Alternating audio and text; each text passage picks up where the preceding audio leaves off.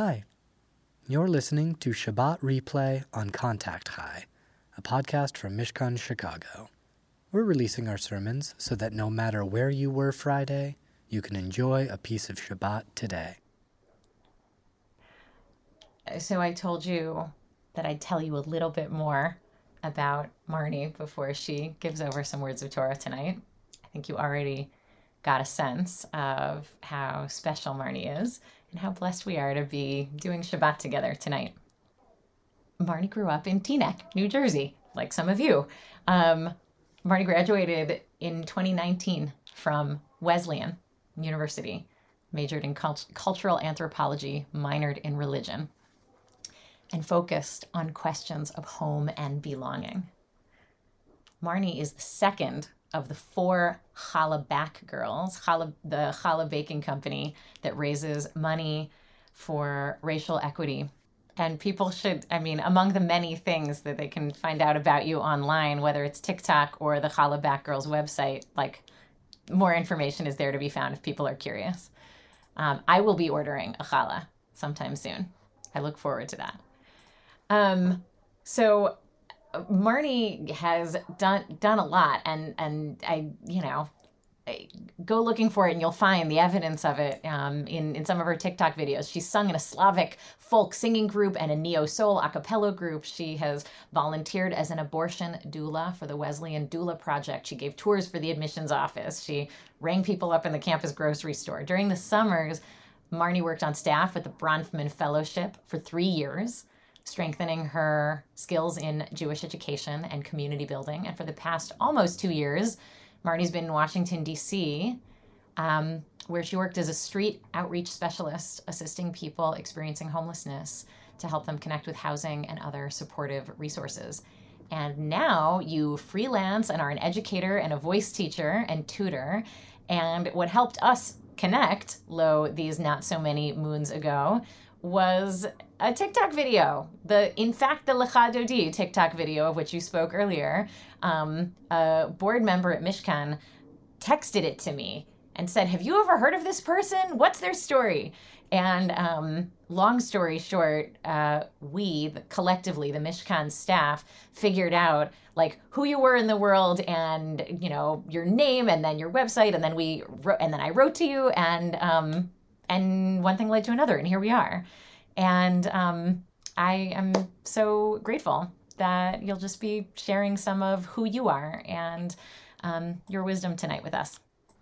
Thank you, Rabbi Lizzie. It's such such a great pleasure to be here in this community. I'm sad that I don't get to meet everyone in person and feel that community, but I'm imagining it and I know that we wouldn't have been able to do this if we were in person. So I am grateful for this just the way that this opportunity has allowed me also to connect with the wisdom and just soul of Rabbi Lizzie and um, it's been such a pleasure collaborating and thinking together. I'm going to talk a little bit about some thoughts that I have and I'm starting with a story. So early Friday morning, about two weeks, well, it was exactly two weeks ago, this Friday, on the day before Passover, I stood at my piano and began to sing.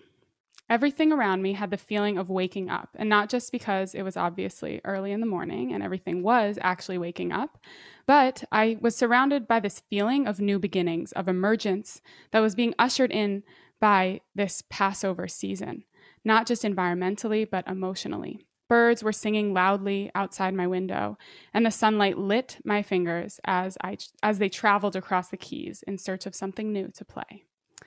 I began to sing a melody I've known since my childhood, the traditional tune to Malecha Hayam, if you're familiar with it. It's from the Hallel service. It goes like Malecha Hayam Kitanus. Um, but as I was singing it, I found myself looking for something different that morning. I did not want to sing it the same way I always had. I was feeling improvisational, wanting to start from the tradition, but then to let my emotions carry me the rest of the way. So I followed these feelings into some jazz chords. Um, and you don't have to know what jazz chords are, but I will say that they are inviting of this kind of energy of improvisation, this invitation to engage the magic hidden between pre written notes, notes that I had so perfectly committed to memorize of this traditional melody. So I opened my voice and I followed it as it played around the traditional tune, carving out its own melodic space. In that moment, everything felt so natural. There was no feeling that I was executing a task, checking off a box. There was no over intellectualizing of my artistic process, no standard I felt that I needed to meet, just raw emotional expression. Such a divine, wonderful experience. I was transported. And I probably stood there singing the same lines for maybe 20 minutes. This experience of creative passion faded very quickly when about two weeks later, I found myself sitting in a tangled mess of wires. Picture the scene cables everywhere. I wish I could show you. To me, there are a lot of wires here right now. Cables wrapped around and under my chair, around and under each other, under and around me like thick snakes. I fumble through, moving all the equipment. I'm not quite able to tell what wire is plugged in where. Every time I pick one up, that cable inadvertently pulls at another cable, and then that one pulls at my microphone, which in turn begins falling toward the ground, and on its way to the ground hits my phone, which starts falling also and is on a tripod, and I'm rushing frantically with that uncomfortable feeling that you might be familiar with of just whole body aggravation to try to catch everything before something detrimental happens to my new audio equipment. And all of this balagan of wires was there because I wanted to elevate that unbelievable feeling of connection that you get when you're singing from the deepest part of you. And I thought a great way to do that in this age would be clearer, more technically improved sound quality. But in that moment, amidst all the cables and the devices, I felt so far from that raw emotional experience. There was barrier upon barrier of plastic and metal between us. The tediousness of setting up the cables and continuing to maintain their neatness and function, plugging, unplugging, moving, reordering again, again, was so exhausting. I could hardly connect to the why behind all these physical devices. My impulse around technicality is to recoil. I don't want to spend my life trying to figure out what wires I need, where to plug them in, and what settings to switch on and off on my computer so it will all work. My inclination is to be wrapped up in the euphoria of musical expression or a deep conversation, not in the rubbery texture of XLR cables. XLR cables are the cables used to plug microphones in, some microphones. And even while editing this drosh, to be honest, I would have just loved to have a conversation, stay in the big ideas, the feelings. The repetitious work of editing and actually finishing this as a written document did not have the same immediate appeal to me as did the moment that morning two weeks ago when I was sitting at the piano, just singing and playing and traveling. And though some of you may be strangers to the experience of trying to optimize sound quality, um, which is not that important at all.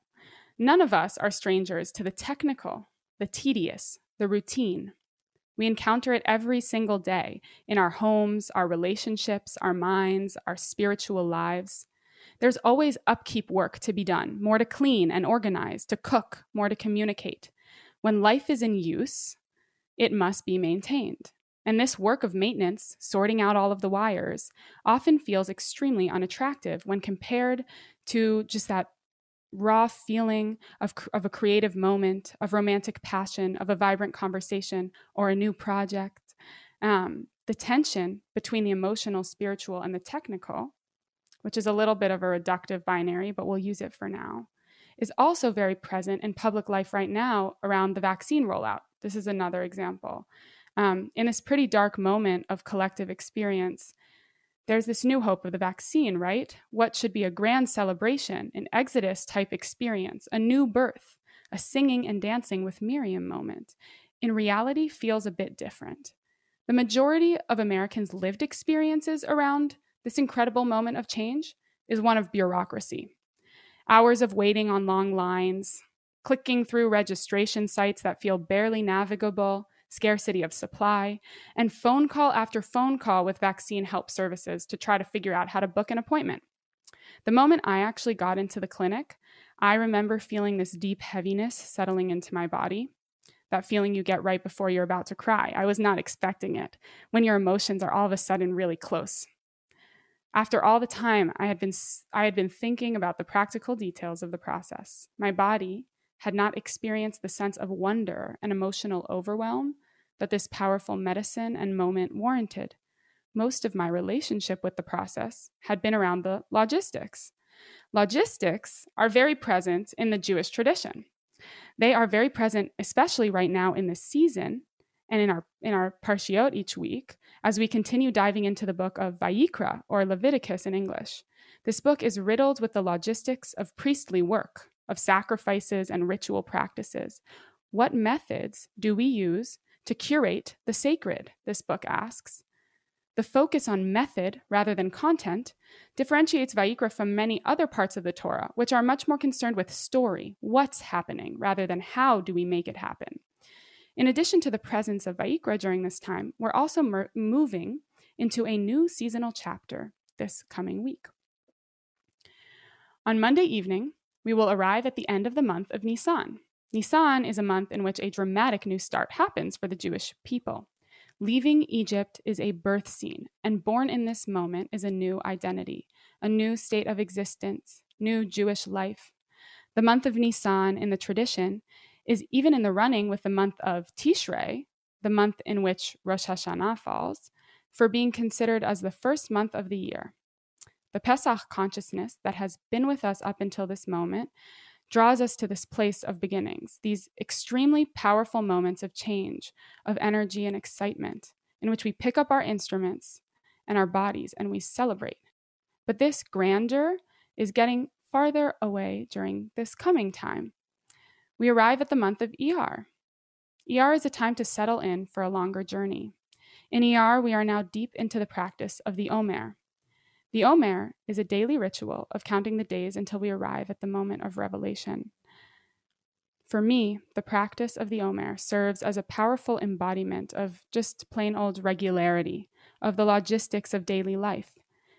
Its element of repetition eases us away from the moment of big feelings during the Exodus. We're no longer at the scene of the birth. The baby is now up all night crying. They need to be fed, they need to be nursed, they need to be closed. You know, those real, tangible things are hitting us. We're called to become more comfortable in the steadiness, the repetition, the functional. Not every moment is a euphoric moment. The Omer reminds us in our bodies and in our practice that routine is always with us. Often we treat the technical aspects of life as unpleasant, as annoyances, when needing to clean your room, sweep the floor, wash the dishes, do your daily prayers if that's your practice, one might think of these things as a chore. It's something I have to do. But there's nothing magical about it. If these tasks do have value, it is usually only because they serve in facilitating the more impassioned or meaningful moments. But the upkeep work itself is not commonly thought of as so enchanting. In my life, I've been trying to challenge this binary between routine and creative routine and creativity, rote and imp- improvisational, repetitive and novel. I think that our tradition, and specifically the spiritual aspects of the coming month of Iyar, have something else to offer about this work. In Hebrew, the month of Iyar that we are approaching is called Ziv. You might recognize this word from the beautiful lyrics of Yedid Nefesh, a popular Kabbalah Shabbat song in the verse Hadur na'eziv ha'olam nafshi cholat ahavatach. Majestic, beautiful radiance of the universe, my soul is sick for your love. The word ziv means radiance or brightness, a light or glow. Iyar holds this glimmer, this brilliance of those euphoric, improvisational moments of the Exodus, from the birth, from the beginning.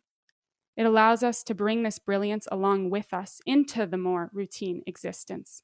The sparks of liberation are meant to continue to offer us power power to heal, power to grow, to explore, even as we become more and more ensconced in the routine upkeep that happens afterwards. About three months ago, as you have heard, I started a TikTok page. At the time, I had zero followers and a lot of longing longing to sing, longing to connect, and longing to creatively process the turbulence, comedy, and emotion of my own Jewish experience. Putting out videos referred, referred to as content on TikTok was a doorway for me to connect to a more creative and expressive place at a time when I was feeling quite bogged down by the bureaucracy of a social service job that was supposed to be helping people. Now, three months later, With more followers than I imagined having, and a project greater than myself that I now care about, my main experience with the account is not the state of inspiration I found myself in during the first month of posting. I have something to maintain now, but I want to believe that this work isn't any less sacred than the moments that we socially think of as so obviously connected to a sense of meaning. I used to think that the most important moments in life were the spontaneous, overtly inspiration overtly inspirational ones the overwhelming feeling of voices rising together in shared song or protest, the experience of sitting at the edge of the mountain and singing out over the cliff, late night conversations about the meaning of life and the energy in a creative brainstorming moment. That this holiness was, you know, could could only be found in 20 minutes of vocal improvisation at the piano.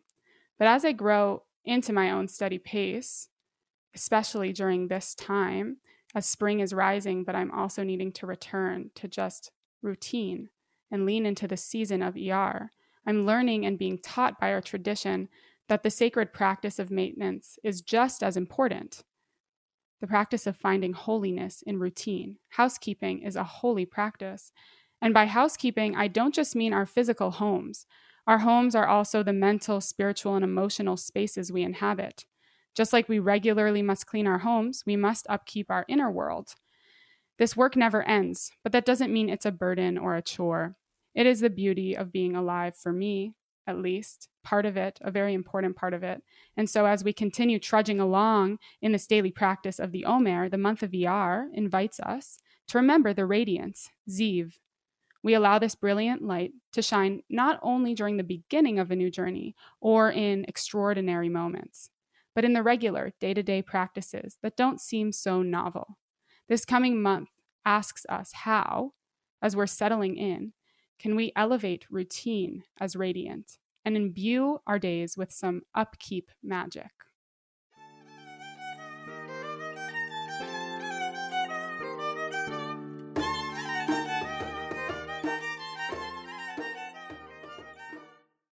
You've been listening to Shabbat Replay on Contact High, a podcast from Mishkan Chicago. If you enjoyed this sermon and want to join us live, tune in to Shabbat services through Facebook most Fridays of the month and through Zoom two Saturday mornings a month. Our schedule of services and programs can be found at mishkanchicago.org slash events, where there's also a link to donate and support our work and you can visit us on Facebook or Instagram at Mishkan Chicago. Until then, please feel free to subscribe and leave us a review. As always, we want to hear from you. This episode has been brought to you by me, Zach Weinberg, our editor and producer, Hannah Rehak, our rabbinical team, Rabbis Lizzie Heydemann and Dina Cowens, and our director of communications, Ashley Donahue. On behalf of Team Mishkan, Thanks for tuning in.